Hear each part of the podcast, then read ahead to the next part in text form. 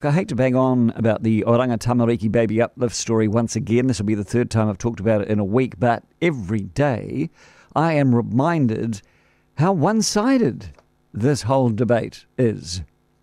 By allowing Melanie Reid into the hospital room to film the attempted uplift from Hastings Hospital, the family lifted the secrecy on actions that happen five times every week Maori and non Maori. Three Maori babies uplifted every week, two non Maori babies uplifted every week. Five times this happens every week. And we've seen one video of it. And understandably, it's unsettling and shocking and difficult. But, you know, face it, it's the reality in this country, whose child abuse statistics are amongst the worst in the world. So, in that regard, the video did a very good job of reminding us of this dishonour that this society has. But look, I said it at the time, it did a terrible job of addressing all the issues around this uplift. And it's done a real dishonour uh, to Oranga Tamariki. Last week I said we need to see Oranga Tamariki's side of the story before we could comment. Knowing that the child agency, though, is constrained from telling their story due to privacy law and concerns, but you know, despite that, that hasn't stopped Maori elders and social workers and activists commenting and having a good crack at Oranga Tamariki, even though Oranga Tamariki is powerless to respond publicly.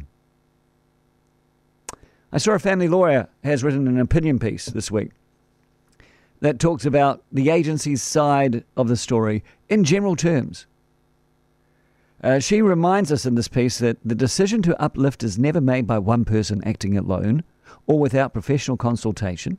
It's never made without genuine care and protection concerns and the law.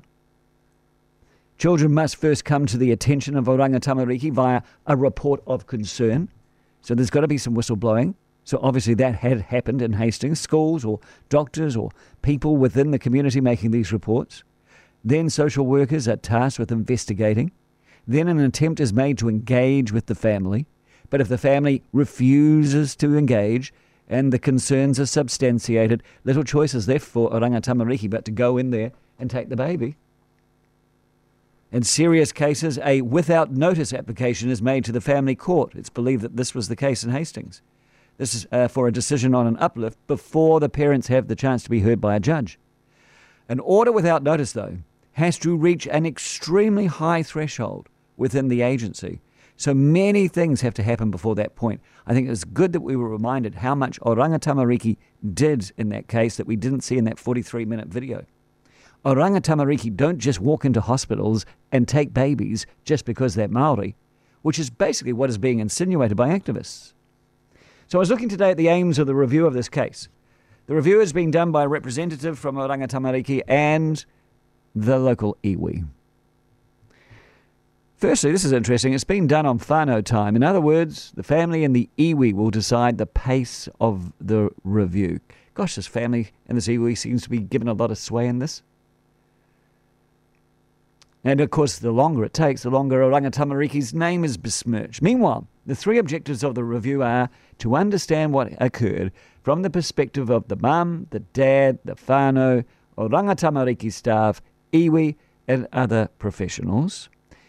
Uh, two, to identify what can be learnt from a local and national perspective. And three, to strengthen local relationships and ways of working together. Now, here is the kicker though. The decision about whether to make the findings public will be made after consultation with the family and the iwi.